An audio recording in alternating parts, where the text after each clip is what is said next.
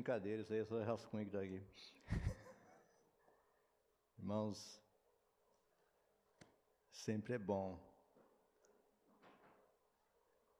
Mas o meu pedido nessa manhã, acho que é o mesmo que o seu. Sair de casa nessa manhã fria. Que Deus, na pessoa do Espírito Santo, possa dizer uma só palavra é suficiente ao nosso coração. Como já se iniciou, eu acho que a melhor parte, a gente fica dividindo qual é a melhor parte, é, a, a maior parte, e é uma bobeira imensa, porque não tem maior parte, existe um culto. O culto é o culto. E tudo que é dado de coração, desde que seja um sorriso sincero, isso é verdade. E a única coisa que entra no céu é verdade. Então, que eu acredito que algumas coisas já entraram hoje e algumas já saíram também para nós nessa manhã. Queremos assim também já agradecer ao pessoal ali. Eu pensei que ia ser uma regueira, alguma coisa assim. Nossos malditos preconceitos. Fica julgando as pessoas pelas aparências. Estou falando de mim mesmo, tá? Não é de vocês, não.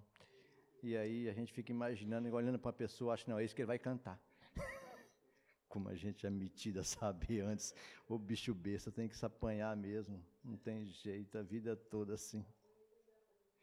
Mas eu quero, nessa manhã com vocês, irmãos, eu vi o Felipe aqui apertado na terça-feira, e, e depois eu fui estudar sobre o tema. eu vou ser sincero, quando eu a gente lê Evangelho da justiça social ou justiça social, e de fato, a intenção do tema, eu não sei se, se pastor acho que estava lá quando foi feito, né? Qual era a ideia? Eu fiquei em casa imaginando qual é a ideia que os caras botaram esse negócio. Não, mas ela é legítima, ela é precisa para o nosso tempo. Por que é precisa para o nosso tempo? Irmão, porque não é um assunto, a gente pensa que alguns assuntos começaram hoje e ontem. Não, esses assuntos já é quase de século, irmãos, que vem sendo falado. O problema é a forma que está sendo dito, a forma que está sendo olhado. É, é, o termo de olhar justiça, e nós confundimos muito as coisas dos homens, as coisas de Deus. Lembra que no mês passado foi falado sobre reino dos homens, reino de Deus. É a mesma confusão que fazemos. O prisma de olhar de Deus e o prisma de olhar dos homens. E a gente acha que não, Deus está é, é, é se curvando a algumas coisas. Não, irmão, Deus não muda. Deus não muda, Deus não sofre essa questão do tempo, Ele não tem essas crises, não é uma coisa que nós aprendemos hoje e amanhã, graças a Deus que nós nos arrependemos e falamos, estamos totalmente errados agora, isso sim é verdade, daqui cinco anos, daqui dez anos, rapaz, não é tanta verdade aquilo que eu falava mais não, agora tem que dar uma mudadinha de novo, porque somos seres em construção, saindo do nada, caminhando para o tudo, não sabemos se chegamos. Por isso que Paulo diz: Eu não julgo ter alcançado, mas eu continuo caminhando para o prêmio da minha vocação, que é Cristo Jesus. João Marcos, no começo da caminhada de Paulo, não prestava. Ele mandou embora de volta. Mas no final ele falou assim: Me mande agora, porque é muito útil ao ministério. Então, talvez você está sendo inútil hoje, mas amanhã ainda pode ser útil. eu, no meu caso, estou esperando ser útil. então, alguma utilidade, se Deus te mantém vivo, alguma coisa ainda tem aí. Isso é, pelo menos, a esperança para mim. Porque se não tem mais nada a fazer, não tem razão para estar. Então, quando eu olho aqui, por que, que essa igreja está onde está? Porque ela tem uma responsabilidade, uma dívida com esse bairro, com esse lugar. Porque no dia que ela não tiver utilidade para esse lugar, ela não tem necessidade de estar aqui. Porque ela não é um comércio. Ela é as portas do céu. Então, mas quando se trata desse tema, eu pensando, pastor, lá, eu falei, camarada, esses camaradas começaram a ver algumas coisas. Paulo diz, escrevendo aos Colossenses, cuidado, porque com aquilo que está se infiltrando no meio de vocês. Cuidado com aquilo que está sendo semeado no meio de vocês, que parece muito bonito no falar, mas eles podem estar negando a doutrina de Deus, pode estar mudando os caminhos, e é nisso nós temos que tomar cuidado. Toda heresia é muito linda, irmãos, cheia de rodapé. Toda heresia traz muito argumento. Você pode ver, as pessoas que mais têm argumentos são os mais hereges mesmo. Porque para você defender uma mentira, camarada, você tem que criar um argumento muito grande. E não só, você tem que ter uma memória boa, todo mentiroso tem que ter memória boa. Porque ele tem que repetir aquela história. Não é à toa que nós estamos vendo alguns aí. Entendeu? Tem a facilidade. Mas quem diz a verdade, não. Ele nem precisa lembrar do que disse. Por quê? Porque se alguém você falou, se eu falei, eu falei. Pronto. É um caminho curto, não precisa pensar. Então o que a gente está vendo é muito rodapé, sabe? É, é, é, é aquele. É, é um, uma volta danada para dizer alguma coisa, para dizer que gosto e não gosto. Eu fico preocupado de dizer que não gosto, porque agora se eu for machucar, aí se eu for ferir, meu Deus, como é que eu faço que eu não gosto? Como é que eu vou dizer que eu não gosto disso? Ah, não, ah, sabe? É, é, aí fica. Não, cara, é tão simples. E a gente está no momento de andando pisando em ovos o tempo todo. Eu não sei se eu posso dizer, como é que vou dizer, como é que vai entender. E eu sei que isso tem isso tem trazido doença para a nossa alma. Eu vejo um, uma aflição imensa, as pessoas, essa coisa correto, e eu só vejo um, um, um parece que um passo para trás. E quando eu olho sobre o tema, eu fiquei imaginando, talvez esta seria a preocupação da igreja. Eu até acabei vendo um podcast que chama, né? Ó, podcast.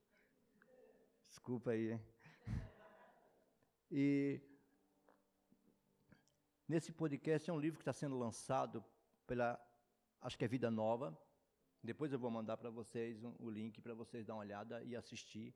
Cara, é de extrema importância. Eu gostaria que principalmente todos os jovens de 79 anos para baixo pudessem ler. Dá uma olhadinha, cara, nesse livro que vai ser lançado agora, e o camarada vai falar exatamente sobre justiça social. Como seria bom ler, porque numa visão, o que está acontecendo, irmãos? E eu, quando eu comecei só ouvindo ele, depois eu fiquei folhando outras coisas a respeito, me deu é, uma ideia que a gente está inserido nesse meio, está acontecendo em nossa volta e nós não estamos percebendo. Quem daqui já leu, deve ter lido com certeza, ou ouvido no período da chamada Guerra Fria, Cortina de Ferro? Olha, tem pelo menos uns dedos aí. Cara, eu li muita coisa, não muita não, porque seria uma, é uma mentira de ler muita coisa, entre tanta coisa para se ler. Uma, eu, a, a, minha casa de aflição se chama biblioteca. Vocês já entraram na biblioteca pública? Todos os meus trabalhos no seminário hoje faz na internet, mas era na biblioteca, cara, é um lugar de aflição. Você imaginar você entrar num negócio que nem esse, aí tem uma prateleira daqui, volta lá para cima mais outra, mais outra andar lá para cima, e você senta aqui no meio e você olha aquele monte de volume. Pá, pá, pá, pá, eu bato meu olho assim, e falo assim, cara, de todo esse livro que está ali, eu não li nenhum. O que, que eu sei? Nem uma prepotência de dizer saber alguma coisa, discutir alguma coisa, como facilidade nós estamos entrando em assunto, como facilidade nós estamos discutindo coisas, irmãos, que nós nada sabemos a respeito dele, nós pegamos só o, o, o, o o anunciado que foi dito lá, e com isso a gente já bate em cima como se conhece as coisas. Nós falamos de gente como se conhecesse gente, nós falamos de Deus como se conhecesse Deus. A gente tem uma habilidade para falar, mas quando as coisas aparecem, que é preciso ficar calado, é preciso viver o momento do silêncio, a gente não sabe o que fazer, porque nada entendeu. E Deus é bom para aplicar algumas peças na gente. Ele é bom. Porque Ele é um pai que não precisa te responder. E Ele responde se quiser também. E se Ele não quiser, Ele continua sendo pai. Essa é a pegada. Ele não é obrigado a fazer, porque Ele já fez.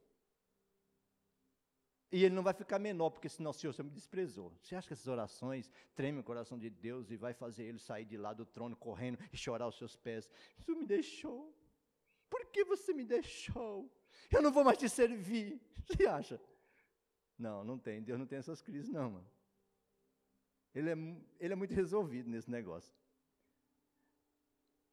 Mas quando eu fiquei notando, no período da Guerra Fria, que foi chamado Guerra Fria, que eu nem sei por que também Guerra Fria, se era os países gelados contra da cá, mas tinha africano, tinha afegão também lá no meio, não sei por que, que tem fria, né? Porque tinha algumas coisas quentes no meio lá. Então não era totalmente fria, já começa por aí.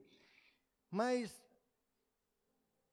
no implantamento do comunismo, eles criaram uma teoria, porque o comunismo, irmãos, no período principalmente é, é, é, da União Soviética, e aonde os cristãos eram presos lia sobre alguns, eles não tinham interesse de matar os cristãos, sabia? Ah, porque matou. Não, não, não era matar os cristãos. A ideia não era essa, matar cristão.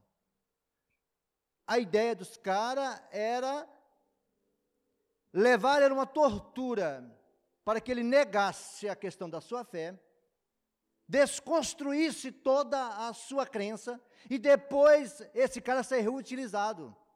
Porque agora eu vou implantar outra coisa em você. Aí eu fiquei notando, Marisa, isso está sendo repetido. Nós estamos vivendo uma guerra fria. Essa silenciosa. Porque há uma desconstrução de tudo que é. Hoje, quando você fala em fundamental ou fundamentalismo, é um sentido pejorativo. Imagina, então você não pode, você não pode ler C.S. Lewis. Você não vai ler nenhum desses crânios, cara, do passado. Porque esses caras eram tudo fundamentalista. E eu não consigo ver Jesus sem ser fundamentalista. Aí você fala assim, ah, que loucura, cara. Aí fundamentalista parece que é alguém. Não, é alguém que tem fundamento, cara. O tamanho do teu prédio vai ser definido pelo fundamento da obra. É ela que vai dar a possibilidade de você subir ou não. Quer ter uma construção baixinha, rasa, não faça fundamento. Não bota estaca. Não tem baldrame. Sem alicerce nenhum. Bota lá um ferrinho fininho, sabe? Aqui tem um construtor ali, o Ivan. Bota lá um ferrinho, faz um risquinho no chão, põe um pouquinho de cimento lá e areia e constrói, levanta não vai passar de um pavimento. Assim está sendo a vida de muitos crentes, não passa de um pavimento. Você só vai até ali, você está limitado. Como diz o, o, o, o, filósofo lá, você é, é, é, é tosquinho, entendeu? Não vai sair dali, vai ficar só ali mesmo. Não se pode mais subir, porque se subir a obra cai. Quando o negócio vem, o assunto vem, se desmorona. Não pode falar nisso. E alguém já disse: Conhecimento não é um privilégio de pouco, nem de muito, nem de pobre, nem de rico, nem de leigo, nem de sábio. Mas um homem sem conhecimento é um homem sem piedade. Quando eu li isso, eu não entendi nada. Mas passou algum tempo eu quis entender o que era que ele queria dizer. Exatamente. Um homem sem conhecimento é quando ele pensa que todos têm que pensar que nem ele. Quando você começa a encontrar com pessoas que pensam diferente e você não odeia, você está crescendo.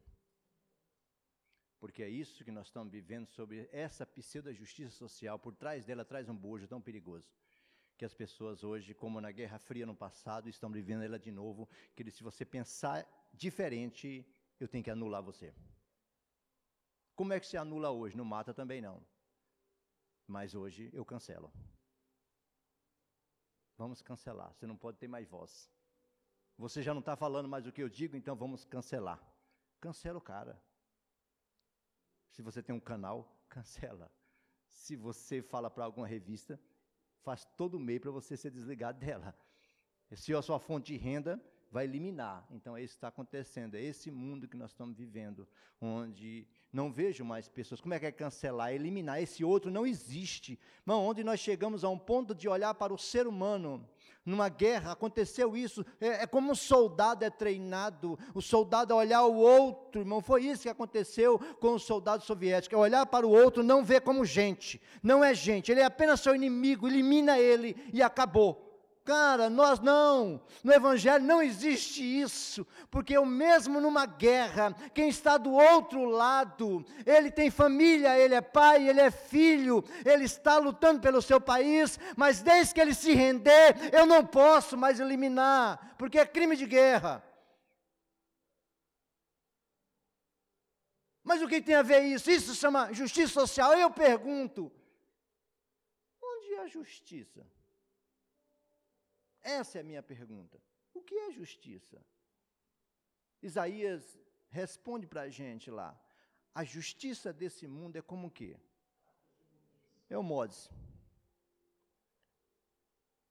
Absorvente. É disso que ele está falando. A justiça desse mundo é como absorvente. Porque isso que era o trapo de imundícia.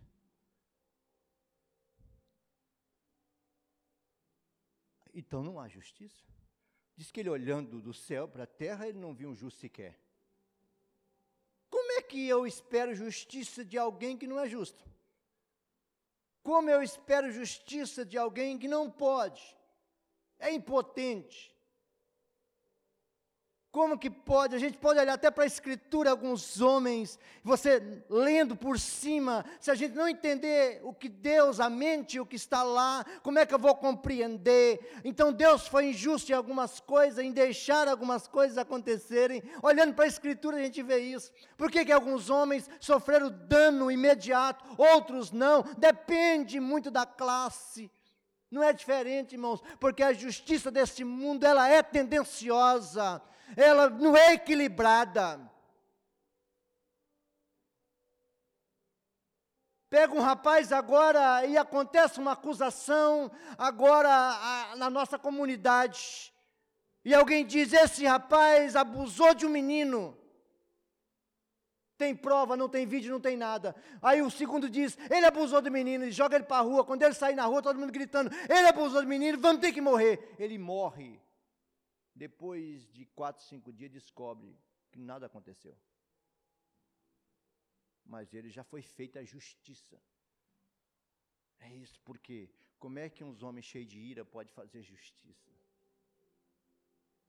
Cheio de parcialidade pode fazer justiça? Sim. Quando falou o evangelho, Felipe que estava colocando aqui a questão, o significado. E eu, eu, já, acho que eu já falei aqui uma vez, alguém, o que, que é o Evangelho? Cara, o Evangelho é algo tão poderoso, tão extraordinário. Eu não tenho a definição própria, mas a própria Escritura tem. O que, que é o Evangelho? Alguém diz é a boa nova, mas parece que é raso.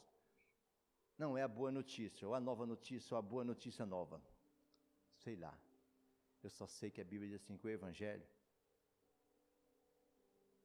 que significa, no meu entender, é o que Paulo escrevendo aos Coríntios, ele diz: é Deus reconciliando o mundo consigo mesmo, através do seu Filho, e não levando em conta o tempo da nossa ignorância. Para mim, evangelho, o significado de evangelho é isso. Essa é a boa notícia. Qual é a boa notícia? A boa notícia é que Deus já reconciliou eu com Ele mesmo através da morte do seu filho. Por quê? Porque Ele é justo. Aí eu fiquei notando, mas o que é ser justo? Irmão, porque na justiça de Deus não tem essa coisa de minoria ou maioria, não tem, não tem. Fomos nós que criamos a questão, ah, porque a minoria sofre, sofre, aí a maioria, então hoje parece que é assim, só para nós ter um contexto dessa justiça social, que parece que toda a raça branca é opressora e toda outra é oprimido, ou todo pobre é oprimido, todo rico é opressor, tudo isso é aquilo, dividiu em dois mundos, é mentira, porque nós temos gente injusta lá e cá não é a cor, não é a raça, não é a etnia, são pessoas. Não é a cor que importa, é pessoas que importam. Porque por trás de abaixo de uma pele há sangue. Todos eles são vermelhos. E todos sangram. Todos sentem dor. Mas que houve injustiça, sempre houve. Eu sei o que é chegar em São Paulo, com 15 anos de idade, vindo de Mato Grosso do Sul. Só que ninguém quase sabia Mato Grosso do Sul. Para avaliar, eu era baiano. Chegava em São Paulo, não sei agora como que é, mas chegava em São Paulo, em qualquer lugar, é Bahia. Não é? Cara, Parece que não, mas aquilo é como se você. Gente, os meninos do meu tempo era engraçado, o jeito que ele me olhava quando eu cheguei aqui, é como se não fosse nada, você não é nada. Mano, você é um baianinho. Cara, já pensou se naquele tempo nós tivéssemos um grupo para defender a gente? Sai matando gente. Graças a Deus que não tinha. Não tinha, cara. A gente foi tendo lidando com isso. E depois foi vendo. Aí foi ganhando nome. E eu achei que era o seguinte: quando eu cheguei em São Paulo, eu achei que era o seguinte: para você conquistar essa cidade, essa selva de pedra, você tem que ser bruto. Aí brutalidade era a minha especiaria. Menino novo, lidando com animal a vida toda. Cheguei aqui ver gente, era mole. O menino mais bobo da rua, já era zoado por todo mundo. Aí ele falou assim: vou usar agora. Chegou um novo, uma carne fresca, eu vou zoar ele. Aí veio me zoar. Eu joguei ele em cima do portão com lança. Ia ser o primeiro que eu ia cometer o homicídio. Aí o cara falou assim: Não, menino, é isso não, mano. O moleque é doido. Aí eu falei: Ah, então tem que ser doido para ganhar espaço. Então eu sou doido. A partir de hoje é o doido. Fiquei doido uns seis, sete anos, doido. Entendeu? Todo mundo que respeitava o doido. Aqui chegava o doido, chegou, chegou doido. Aí eu comecei a falar: que, Mano, que insanidade é essa? Aí eu vejo que não é diferente, irmão, nós que estamos secando na periferia, é ou não é assim? O cara tem que ter sangue no zóio. Né? Essa é a conversa. Fazer ato bom, você é bobo. É um mundo que é dado para nós, aí a gente vai vendo, esse cara é mau, aquele lá é mau, aquele é bom. Não, nós somos uma construção de uma sociedade não só injusta, como doentia, que nos forma do jeito que nós somos, mas só há um que nos transforma, que é Jesus Cristo, irmãos. Esse é o papel da igreja, ela tem que ir muito além disso. Ela é o agente transformador. A ela foi dado isso.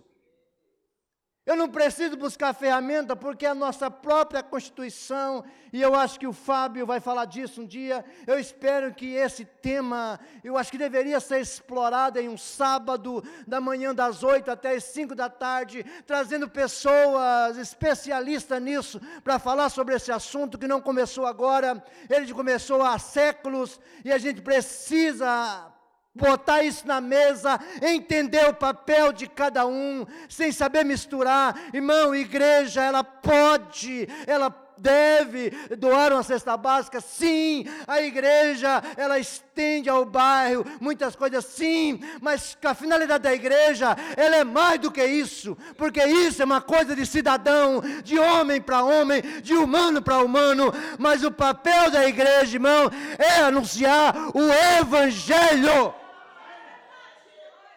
porque não foi dado a outro. Não foi dado a outro. Foi revelado a ela. E Paulo vai definir bem isso em Romanos. Eu não li ainda, né? Já estou quase acabando de pregar. Meu Deus do céu. Vamos ler. Lá. Romanos 1, mas eu não quero partir do 16, eu quero partir do 14 como diz a Marisa aí. Marisa está de olho ali gravando, irmão. vou começar do 14, porque, primeiro, essa questão de justiça, ela trabalha muito direito, né? né? Hoje a nossa sociedade tem direito demais. Cara. Eu nunca vi cara com tanto direito. Só que Paulo começa no 14. O que, que ele está começando como o quê? Aí que tá, mano. O cara que está lá, e ele era o cara, hein? O homem tem um currículo lindo. Pegando o currículo do passado dele, ele diz assim: Olha, diante dos homens, olha, eu fui fariseu dos fariseus. Cara, na sociedade, no modo que eu vivia, nas aplicações da lei, irrepreensível. E isso ele não fala, irmãos. A gente pensa assim, eu vejo até umas pessoas falar como Paulo, fala como se fosse. Não, não, ele só faz isso para defender, porque alguns caras viajaram para a cidade de Corinto e começaram a defamar o cara. E começaram a falar que ele não era isso, que não era aquilo, que esse, esse Paulinho está vindo com essas conversinhas aí, ó. Esse Paulinho, quem é esse Paulinho? Entendeu? Nós somos enviados de Jerusalém, nós somos missionários credenciados, nós temos credenciado, nós temos carteirinha, meu filho. Nós viajamos é de avião. Quem é esse Paulinho andando de barco velho aí? Vem falar agora que é apóstolo, entendeu? Aí Paulo falou assim: primeiro que eu não estive lá em Jerusalém com vocês, não aprendi nada de vocês, vocês quase não tinha nada para ensinar para também. Entendeu? O que eu aprendi foi com o Senhor. Eu fiquei foi uns 14 anos, Jesus falando comigo o que, que era para fazer. O que eu recebi, eu recebi do céu. Nenhum outro apóstolo falou sobre ceia, irmão. Quem é que falou sobre ceia? Quem que falou sobre volta de Jesus? Quem tem coragem de um negócio desse? E olha só, e Paulo falou assim: ó, eu ouvi coisas e vi coisas que não era lícita contar aos homens. O que ele contou, a gente não entende, imaginam que o que ele não. Misericórdia, rapaz. Não é velho? Todos os irmãos que estão aqui já devem ter lido as cartas de Paulo. Você já leu Romanos? Como é que você lê uma carta dessa, cara? Parece que tem 35 assuntos na mesma carta. Você está lendo um negócio, daqui a pouco ele passa para a justificação, depois ele vem falar de pecado, aí ele vai falar do, do, do, do Israel, ah, Israel no passado, Israel no presente, Israel no futuro. Cara, esse cara é doido, mano. Por isso que os caras chegam a dizer, olha, o rei Agripa assim, Paulo, Paulo, para, para, para, para. É, muita letra vai te delirar, cara. Por pouco tu me fazia se converter também. Tu fala demais, o dia todinho. Imagina do soldado preso ao braço de Paulo e ele andando lá dentro em Roma e um soldado ficava algemado a ele, porque era assim que era a prisão, e o cara andando o dia todinho, mano, oito horas, revezava. Aí depois vinha outro e grudava em Paulo. Imagina o coitado do soldado das primeiras oito horas, andando com Paulo o dia todinho ouvindo ele. Não tinha como não se converter, irmão. Até nem seja ele falar assim: olha, Paulo, se eu aceitar Jesus, tu, tu, tu se cala. Cara, era isso. O cara fervia.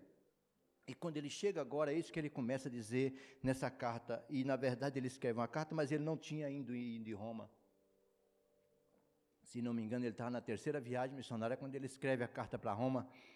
E diz assim, no verso 14: Eu sou devedor, tanto aos gregos como aos bárbaros, tanto aos sábios como aos ignorantes. Enquanto a mim Estou pronto para pregar o Evangelho também a vós que estáis em Roma, porque eu não me vergonho do Evangelho de Cristo, pois é o poder de Deus para a salvação de todo aquele que crê.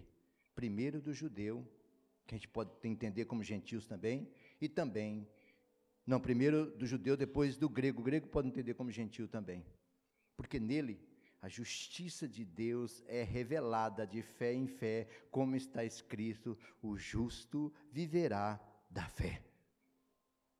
Pai, tu és maravilhoso. É imensurável dizer quem é nós? Quem é nós? Quem é nós? Para dizer alguma coisa ao teu respeito. Somos apenas homens. Pouco entendemos, pouco sabemos ao teu respeito. Mas eu rogo a Ti nessa manhã, Pai, de tudo que já temos ouvido, participado, sentido, ou não sentido, mas eu rogo a Ti que que dê uma palavra a cada coração. Algo, ó Pai, que toque no íntimo, que impulsione, que seja uma pitada de sal que desperta sede em cada coração, de poder ir para casa e querer beber mais, e querer aprofundar mais, saber mais sobre Ti. E que nesse meio o Senhor se revele a cada coração, segundo o teu propósito porque sei que aonde tu estás, a justiça, a gozo e alegria. Essas coisas acompanham, Pai. Está à tua volta. Que assim seja feito em cada coração. Continue a falar conosco. Em nome de Jesus. Amém. Agora vamos para a mensagem.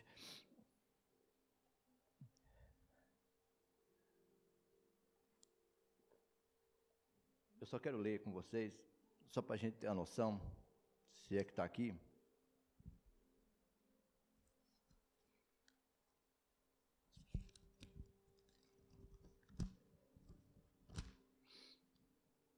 Justiça Social. Artigo 3 da Constituição Federal. Oi, Fábio, sua área, hein? Eu vou me meter aqui. A Constituição Federal de 1988. Nós, representantes do povo brasileiro, munidos em Assembleia Nacional Constituinte, para instruir em um Estado democrático, destinado a assegurar o exercício dos direitos sociais e individuais, a liberdade, a segurança, o bem-estar, o desenvolvimento, a igualdade e a justiça com valores supremos de uma sociedade fraterna, pluralista, sem preconceito, fundada na harmonia social, no comprometimento, na ordem interna e internacional, com a solução pacífica das controvérsias promulgadas sobre a proteção de Deus e seguinte Constituição da República Federativa do Brasil.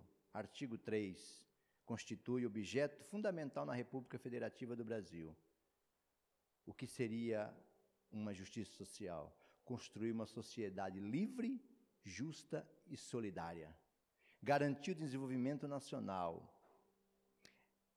Erradicar a pobreza e a marginalização e reduzir a desigualdade social e regional. Promover o bem de todos sem preconceito de origem, raça, sexo, cor, idade e qualquer outra forma de discriminação. Já está lá. Agora, imagina tudo isso aqui. Jesus olha e fala assim: alguém chega com perfume, derrama sobre ele Alguém faz um questionamento, Senhor, que é isso? Poderia ter vendido isso e ter dado aos pobres. Já tinha um cara lá no movimento. A gente pega algumas respostas de Deus, parece que não é Deus, não, né? Aí Jesus fala assim: os pobres sempre terão com vocês. Sabe o que essa mulher está fazendo? Ou seja, cara, vocês vão ter os pobres a vida toda para ajudar. É isso que ele está falando. Vocês vão poder dividir isso o resto da vida toda, enquanto o mundo for mundo. Agora, eu estou com pouco tempo aqui. Meu tempo está contado. Vocês não entenderam o que ela está fazendo. Quando eu olho para isso, irmãos, me faz entender uma coisa. A gente pensa que justiça de Deus confunde-se muito e está sendo já anunciado dentro das igrejas.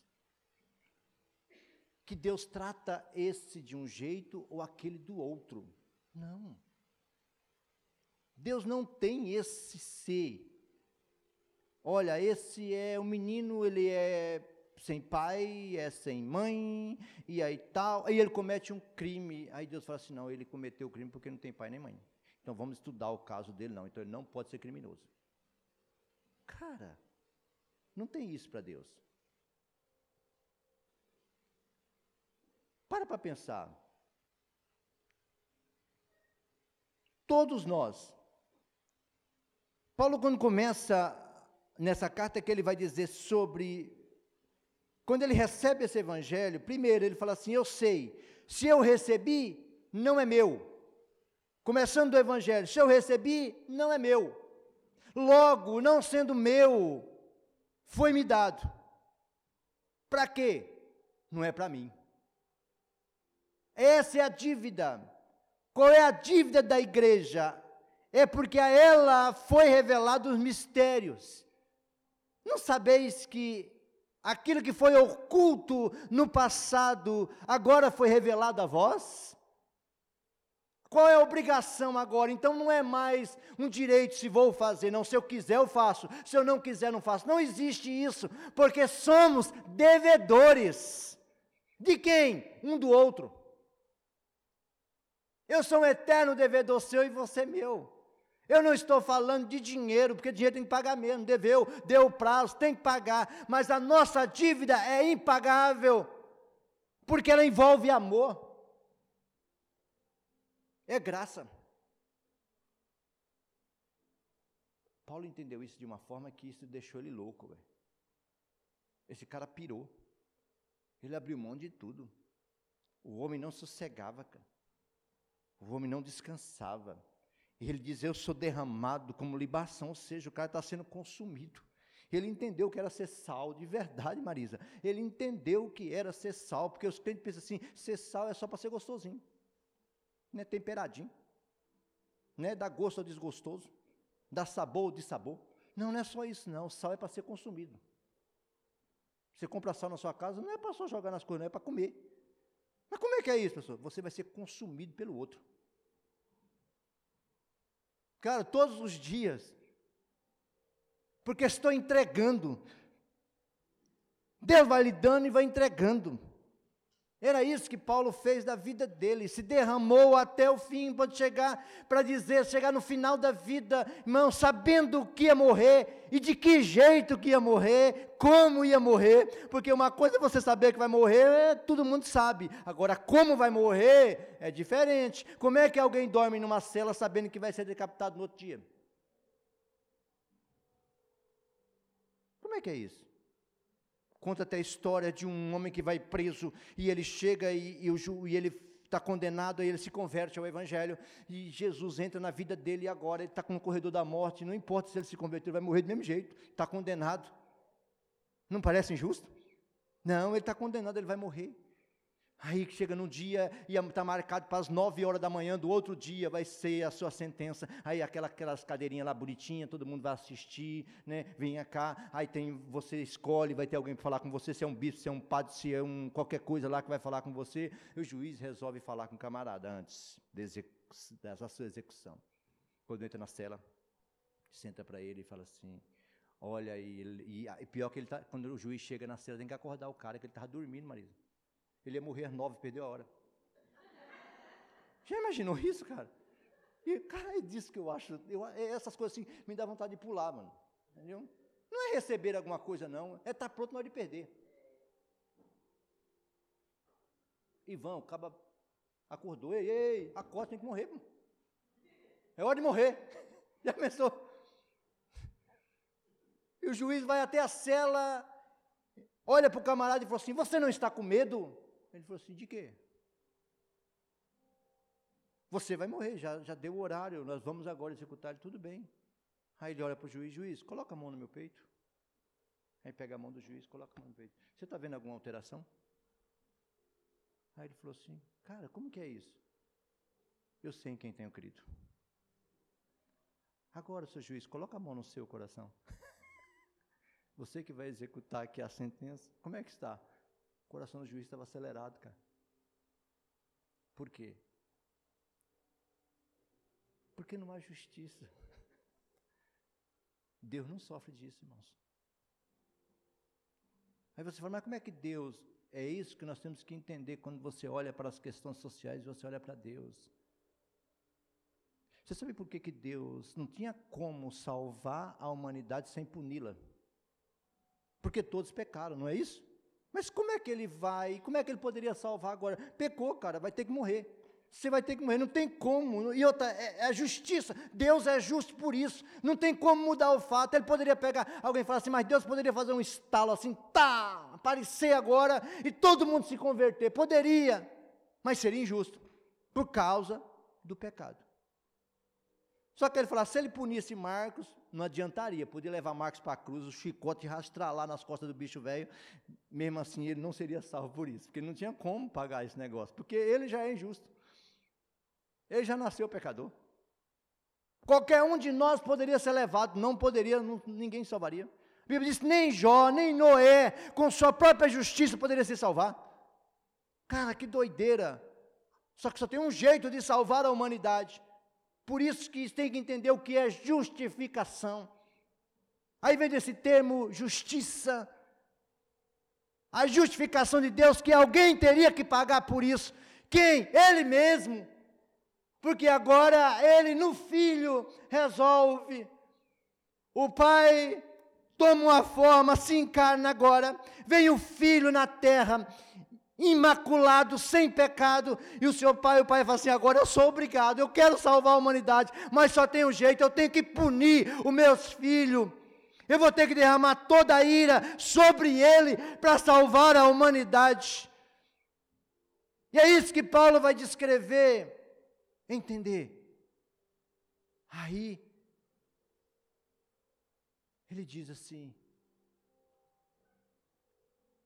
Isaías já tinha dado um, um relampejo desse negócio lá atrás. Porque os profetas sempre dão as luzes. Eu gosto desses flash, entendeu? Porque aquilo que era sombra se torna realidade em Cristo Jesus. Tudo se concretiza em Jesus Cristo, o autor e consumador da fé. Tudo está nele, meu, mas todos esses camaradas estão lá, dando direção, dando endereço. Os caras estão mandando e-mail. Pá, e-mail, eles mandam os WhatsApp, dizendo. E aí Isaías vai mandar um WhatsApp dizendo: olha. Aquilo que estava sobre nós, aquela doença que estava sobre nós, o castigo que estava sobre nós, ele levou sobre si. E sobre suas pisaduras fomos sarados. Cara, esse cara estava dando algumas dicas. Vem alguém aí que vai resolver esse negócio. Aí Jesus sobe, mano, e recebe todo o pecado da humanidade sobre ele. Ele é castigado. Ele sabe que é para isso que veio. E ele toma sobre si agora o pecado da humanidade. E ele é pregado como malfeitor, como maldito na cruz do Calvário pregando ali o pecado meu, o seu, o nosso. Levando sobre si, aí ele vai fazer o simbolismo agora daquilo que na semana que vem teremos. Agora vocês vão morrer comigo. Ah, isso é o símbolo desse batismo, é essa imersão, é essa, esse sepultamento agora vai ser sepultado fisicamente. Agora mostra para toda a sociedade, porque todo aquele que me confessar diante dos homens, eu confessarei diante do Pai. Nesse momento aí você é levado às águas, recebe Jesus através do Espírito Santo. Agora o coração fica cheio, agora eu quero mostrar, eu não tenho como mais esconder, porque agora eu sou um devedor, eu preciso anunciar, eu preciso dizer ao mundo que Ele é o meu Salvador, que Ele é o Senhor. Aí eu começo dizendo como, através da minha vida agora, com um novo estilo de vida que eu me tornei, então eu vou anunciar publicamente, através das águas do batismo, está morrendo o velho homem, nascendo uma nova criatura, mas isso que eu faço aqui, tem que acontecer primeiro aqui porque isso é o símbolo de uma realidade que já ocorreu aqui. Porque se não ocorreu aqui, é um banho frio que você vai tomar. Nada mais do que isso. Não vai te mudar. Porque os dogmas não podem te mudar. Nada pode te mudar. Mas o Espírito Santo já trabalhou em você simplesmente isso vai evidenciar daquilo que já ocorreu aí. Porque primeiro ele trabalha dentro, lembra que nós ouvimos no mês passado?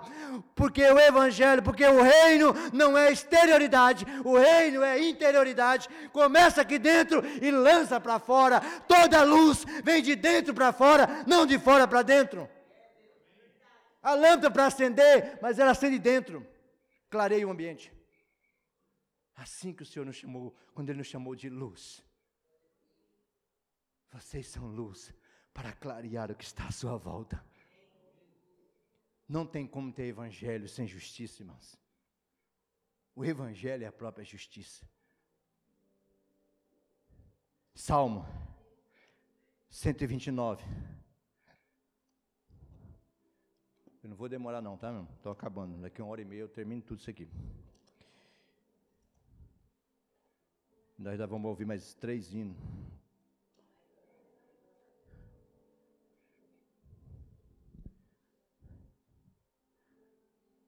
Salmo 129.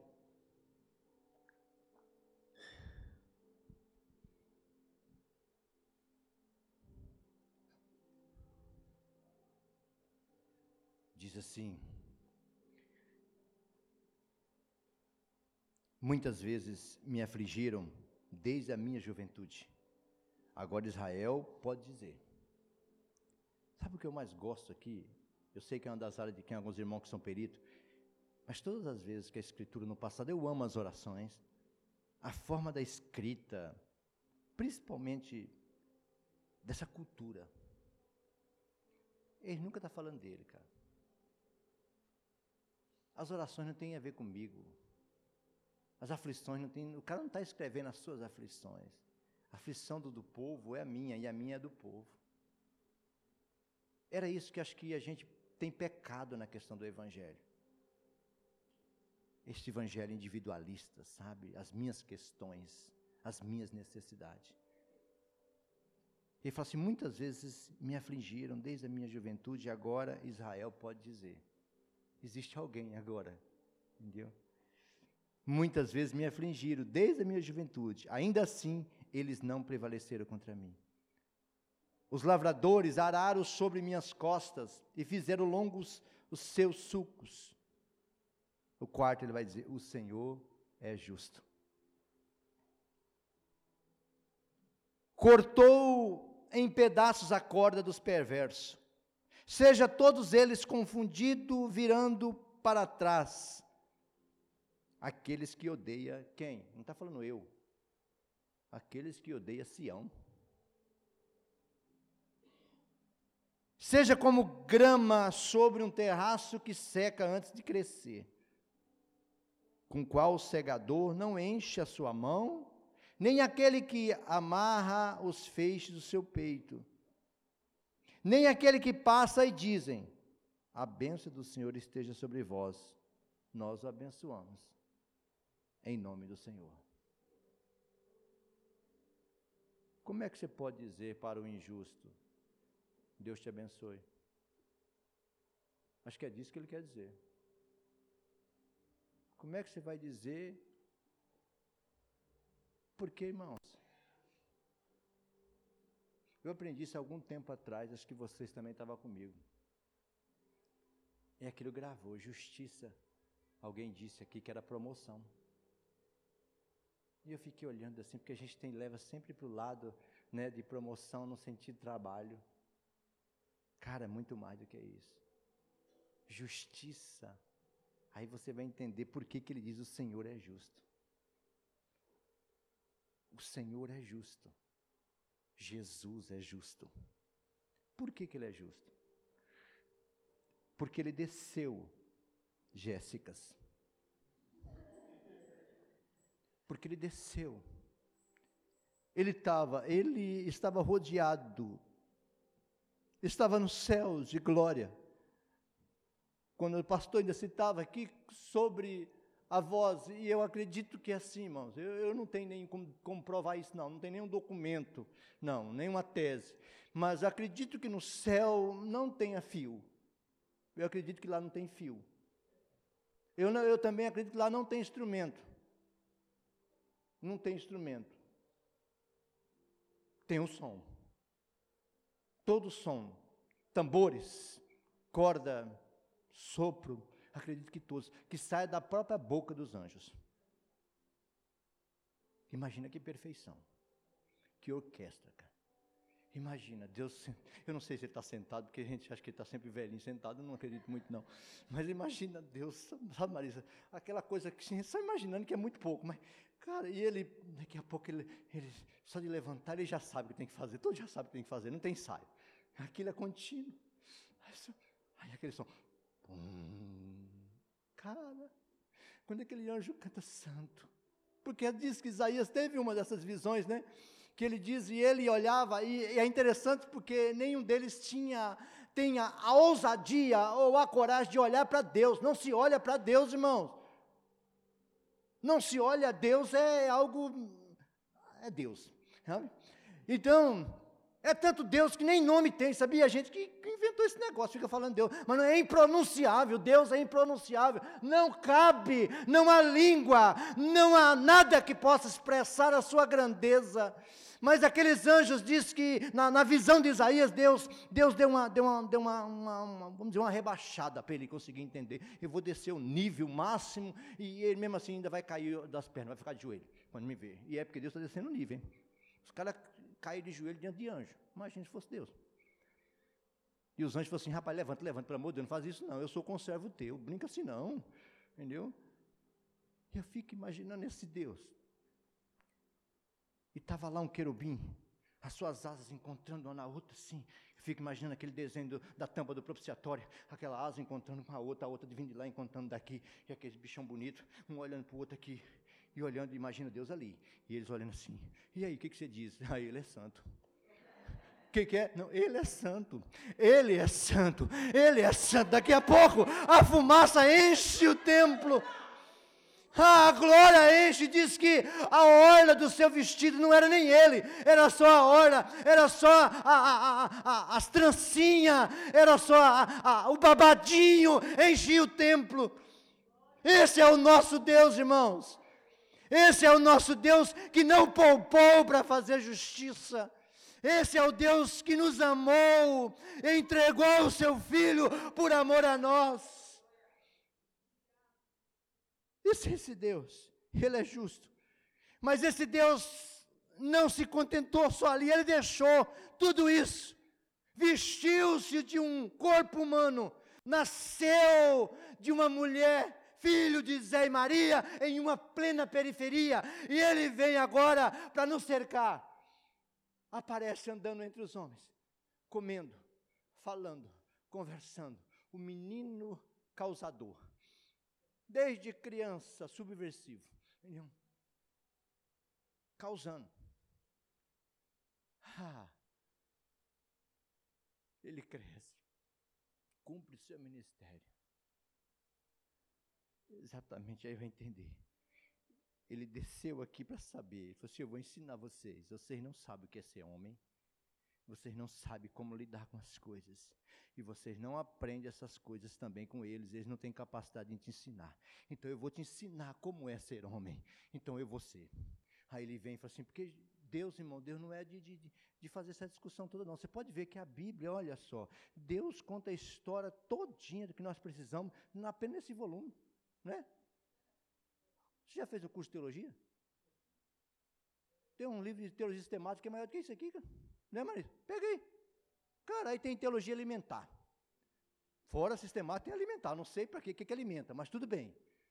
Aí tem teologia, teologia, aí, aí se divide a doutrina, vamos começar com bibliologia, depois teologia, cristologia, pneumatologia, sotologia, e vai aquele negócio, as dez doutrinas básicas, aí depois você vai ver profeta, você vai ver maior, e inventário maior e menor, e depois cria poeta para cá, e tem poesia lírica, poesia didática, poesia dramática, aí vai profeta, e depois você vem poros históricos, aí vem os evangelhos, depois vem as cartas, aí, mas a carta não é só carta, irmão, a carta paulina tem que saber, que elas são epístolas pastorais, epístolas gerais, epístolas universais. Aí vem tudo isso, todo esse roteiro inteiro. Aí você ficou seis anos de lá, fazendo trabalho, sendo consumido. No final, aí fala assim: não entendi nada.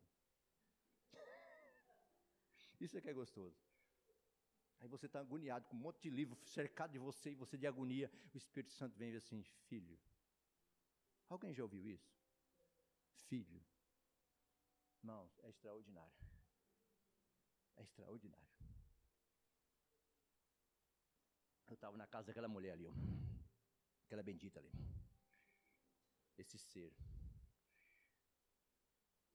Fui para casa namorando noivo, alma aflita, agoniado. Vou ver minha namorada.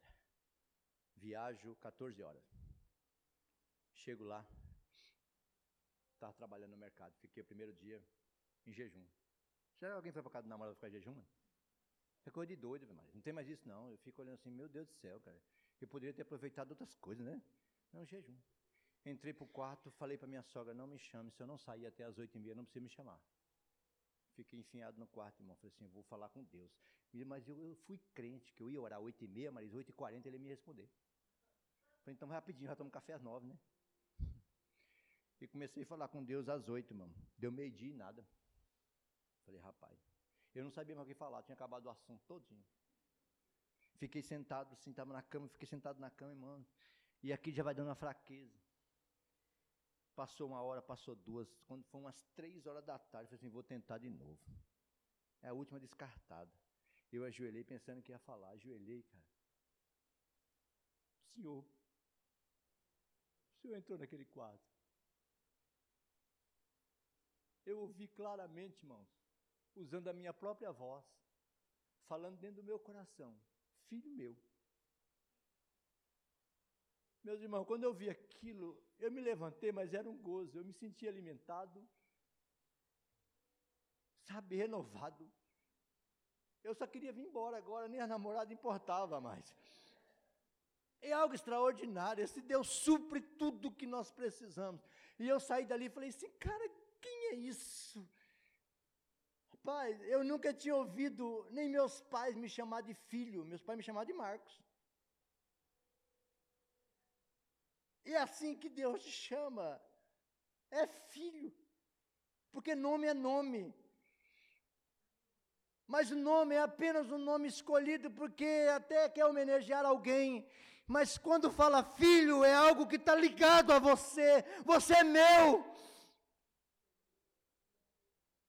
Sabe? Entenda que você foi justificado, ele pagou a dívida que tinha contra você, porque ele quis, ele quis nele, através dele, te fazer filho.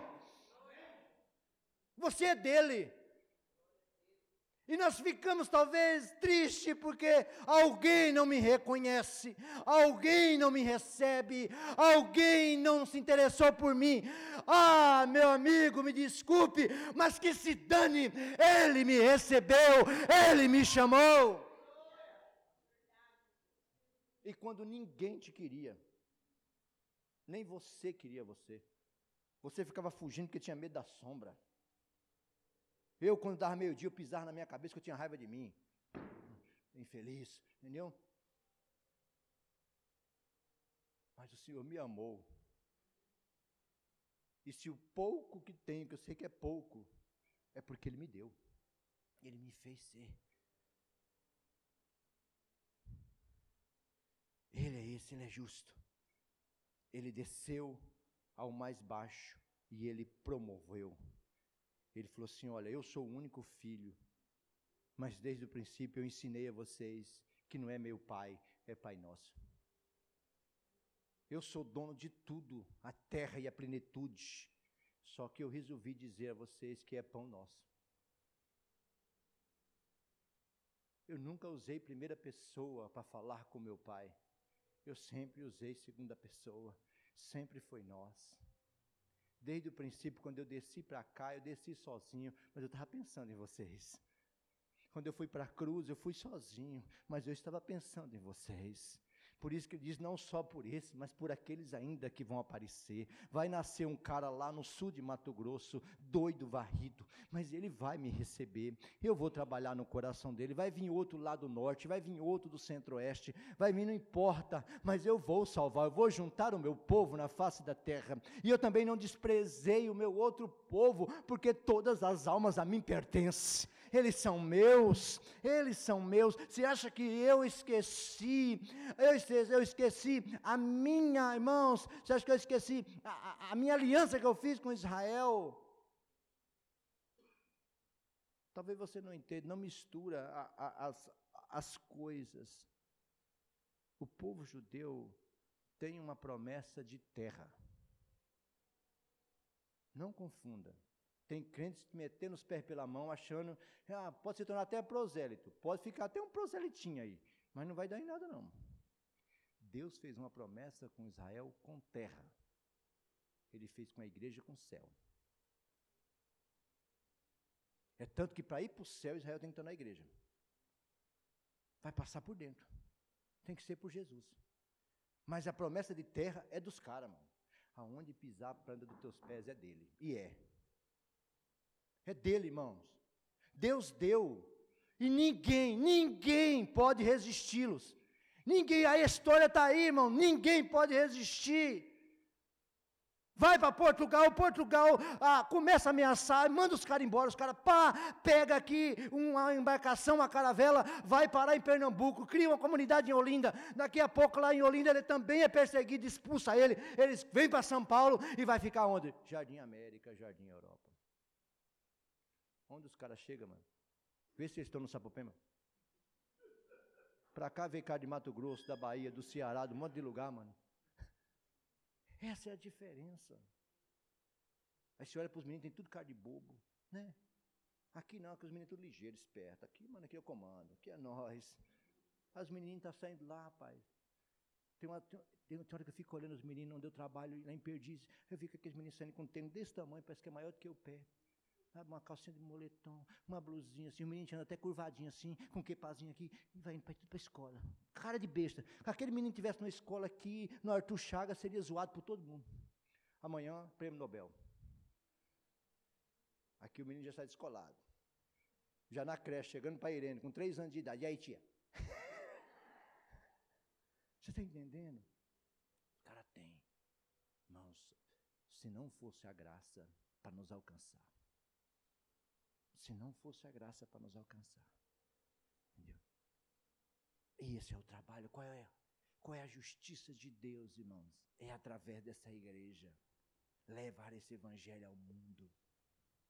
Essa é a justiça, é pegar alguém que está lá embaixo, foi isso que é justiça, isso que é promoção. É pegar alguém abaixo de você e levar à sua altura. Não tem nada a ver com mérito. É levar à sua altura. Você vai andar comigo. Cara, eu tive uma experiência recente agora. A Irene que fala que filho, não sei de quê, aquelas conversas que as mães falam. O João me liga numa sexta-feira e fala assim, pai, é, tem um amigo meu que vai ficar em casa. E aí? É, porque ele não tem ninguém aqui, pai. Ele veio do Rio de Janeiro, não conhece ninguém, então ele vai indo lá para casa. Tá bom. Aí liga para a mãe dele. Mãe, senhora vai vou pegar o carro aí, porque pegar o carro com a senhora que eu vou buscar as coisas. Aí sua mãe falou assim: Que coisa, João? As coisas de um amigo meu que está aqui, que eu já falei com meu pai. Aí ele vaza. Aí fica eu e Irene. E Irene falou assim: Marco, o que o João falou com você? Eu falei que tem um amigo dele que está aqui que não está em casa. Porque ele falou comigo que ia buscar as coisas, já tinha falado com você. Eu falei, então nós sabemos de nada, vamos esperar. Daqui a pouco, mandou umas 9 horas, né? 8 horas, 9 horas. Chega um camarada em casa com uma mala desse tamanho, arrastando a mala, pá, entrando para dentro de casa. E o João já foi ajeitando o quarto para ele ficar, tá, fica lá no quarto. Falei, João, quantos dias? Não sei. Eu falei, tá bom, fica. Irmão, que coisa linda. Aí o menino vai contar a história. Sem pai, com a mãe, sofrendo, porque ele e a mãe orou e jejuou a vida toda para que o pai se convertesse e o pai morreu no alcoolismo. E quem é culpado disso? Deus não foi justo. Na concepção dele, Deus não foi justo. Nós, nós oramos, diz que tudo que pedir, orando, crendo, recebe, sabe? E não aconteceu. O pai morreu no álcool. Isso fez com que ele distanciasse do Evangelho. Sentei na mesa e falei assim: Mas aonde está escrito que nós salvaríamos alguém? Quem disse? Aí fomos sentando e conversando, conversando, conversando. Daqui a pouco esse rapaz cai num choro, irmão. Eu não sei o que, que o Senhor falou com ele, porque o que eu falei eu sei que não é suficiente. Não sei o que, que Deus falou com ele lá, que ele caiu num, num choro danado e começou, e a gente começou a conversar. Daqui a pouco eu vou, eu vou lá para o quarto, eu escuto o cara pegar o violão, Marisa começa a cantar, e o menino canta e toca. Mano, e aquilo se estendeu à noite. Falei, João arrumou um amigo crente. Cara, eu esse menino ficou lá em casa uns cinco dias, né, amor? Foi uns cinco dias. Cara, todo dia ele se sentava à mesa, ele falou assim: Eu nunca vi isso. Eu não tenho, eu nunca vi isso na minha casa, assim, sentar à mesa, a gente comer junto. Ele saiu, foi, alugou um apartamento, e aí foi morar nesse apartamento agora, e ele contando a história, e quando foi agora dia dos pais, ele me ligou e tal. Eu falei assim: cadê, cara? Você não falou. Feliz dia do pai. Ô filho. Aí ele: tá bom, pai. Cara, mas é gostoso fazer isso. Quando E eu penso assim, ele pensando que eu ajudei ele. Eu não ajudei ele coisa nenhuma. Aquele cara me trouxe uma alegria imensa, uma satisfação imensa. Porque sua vida só faz sentido quando tem utilidade. Quando tem utilidade, irmãos. É isso, é. É uma espécie de justiça, sabe? Você estender a mão para o outro, você promover, trazê-lo aqui. Não é ele que é menor, não, não. Você traz para perto. Coloca do seu lado. Ele vai, quando ele tiver a sua altura, ele caminha agora. Foi que Jesus falou assim: agora eu não sou mais o único filho. Vós sois herdeiro comigo, co-herdeiro de Deus. Mano, só Jesus tinha herança. Ele era o único filho. Ele fala assim: agora não, vem cá. Ô Ivan, você tem um pedaço lá, nego. Pastor Daniel. Até o Marcos tem. Agora vocês vão lá. Vocês vão morar comigo. Estou preparando um lugar para vós, para onde esteja vós estejais também. Talvez você vai ficar aqui nessa terra, irmão, nunca vai ter uma casa dos seus sonhos. Mas o Senhor já preparou sua morada lá, meu nego. Viu, Palmeira? Está lá. É nossa. E lá, irmão, não tem mais lugar de Senhor, já está ocupado, sabe? Eu não sei aquela discussão se tem três cadeiras lá, se tem uma, se uma está em três, se três está em um. Eu não sei muito desse negócio, não. Mas eu só sei de uma coisa, que a parte de cima já está ocupado. Pai, Filho e Espírito Santo já está ocupado. O lugarzinho dele lá, só sobrou a nave. Só ficou a parte de baixo aqui, ó. Lá é tudo nós. Este nós vamos invadir, Zona Leste, Sul, Oeste. E nós vamos dar um rolê. Nego, nós vamos dar um rolê. Já imaginou a velocidade de anjo? Hã? Já pensou os caras pagando uma dinheirama danada para dar uma volta para ir agora conhecer outros planetas? Eu vou falar assim, mano, eu não sei como é que vai ser seu nome lá, também não sei o meu. Nós vamos ter um novo nome, não sei como é que é. Mas lá a gente vai saber. Eu vou chamar você no novo nome. Oh, vamos dar um rolê?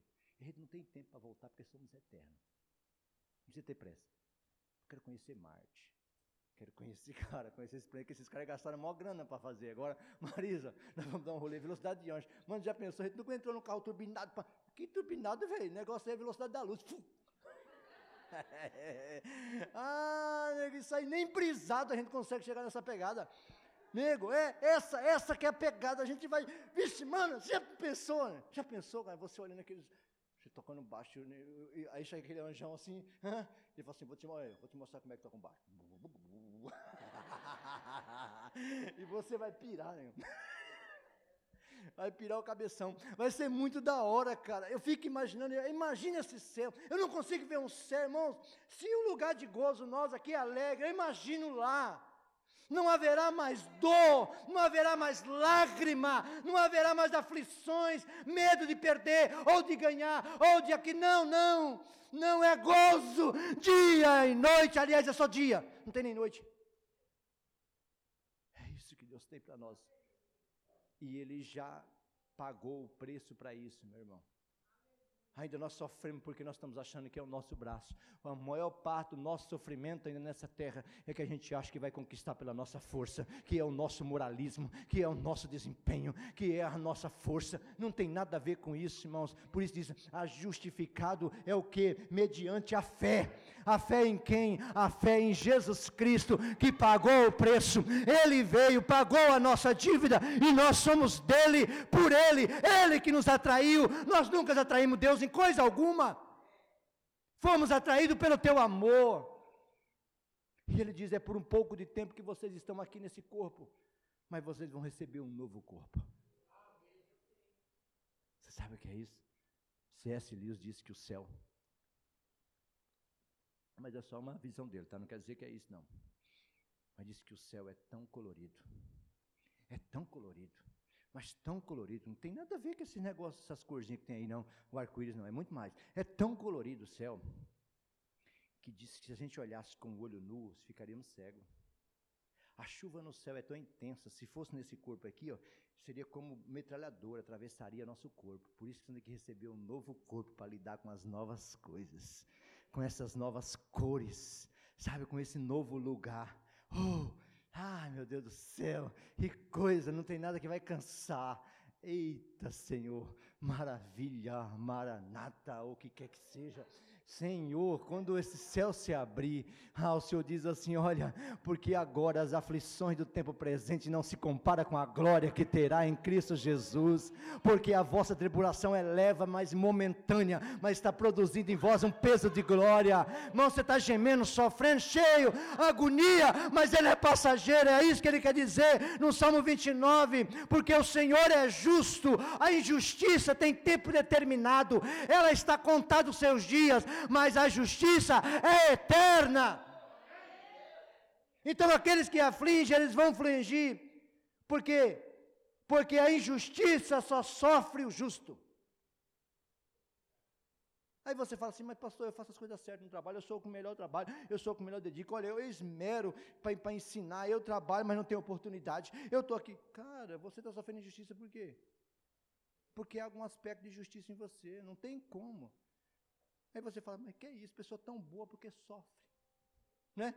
Essa é a nossa pergunta. Por que pessoa tão boa que tinha que sofrer aquele miserável lá? Como é que aquele cara, meu, feito a cirurgia e não morreu? Meu Deus do céu, aquele sujeito ruim. Teve câncer, mas não morreu. Meu Deus do céu. Aí tem um irmão lá, irmã, oração. Ai, meu Deus, ela teve gripe e morreu. Como é que pode? Não parece injustiça isso? Não. Só sofre injustiça quem é justo porque o outro é causador dela.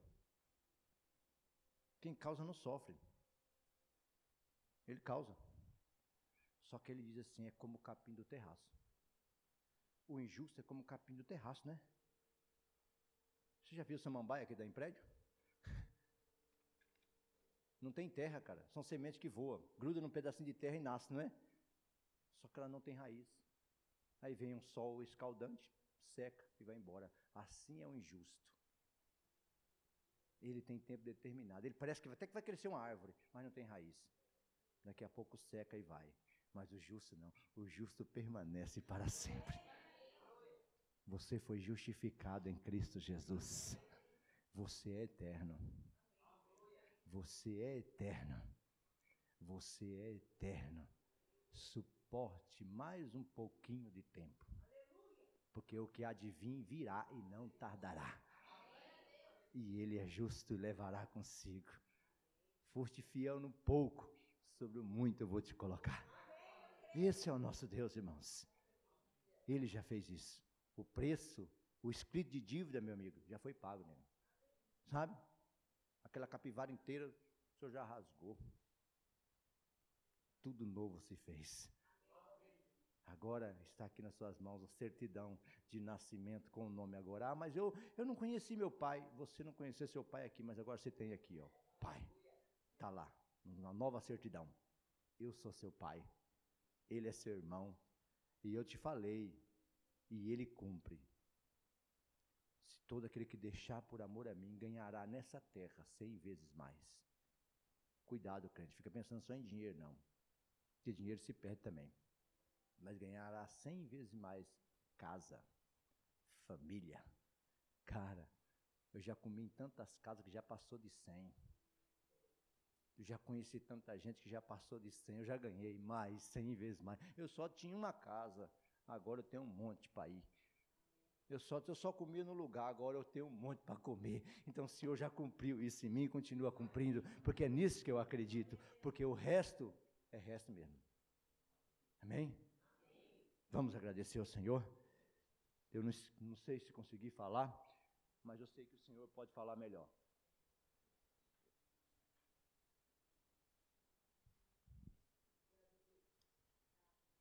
Vamos para casa, entendeu?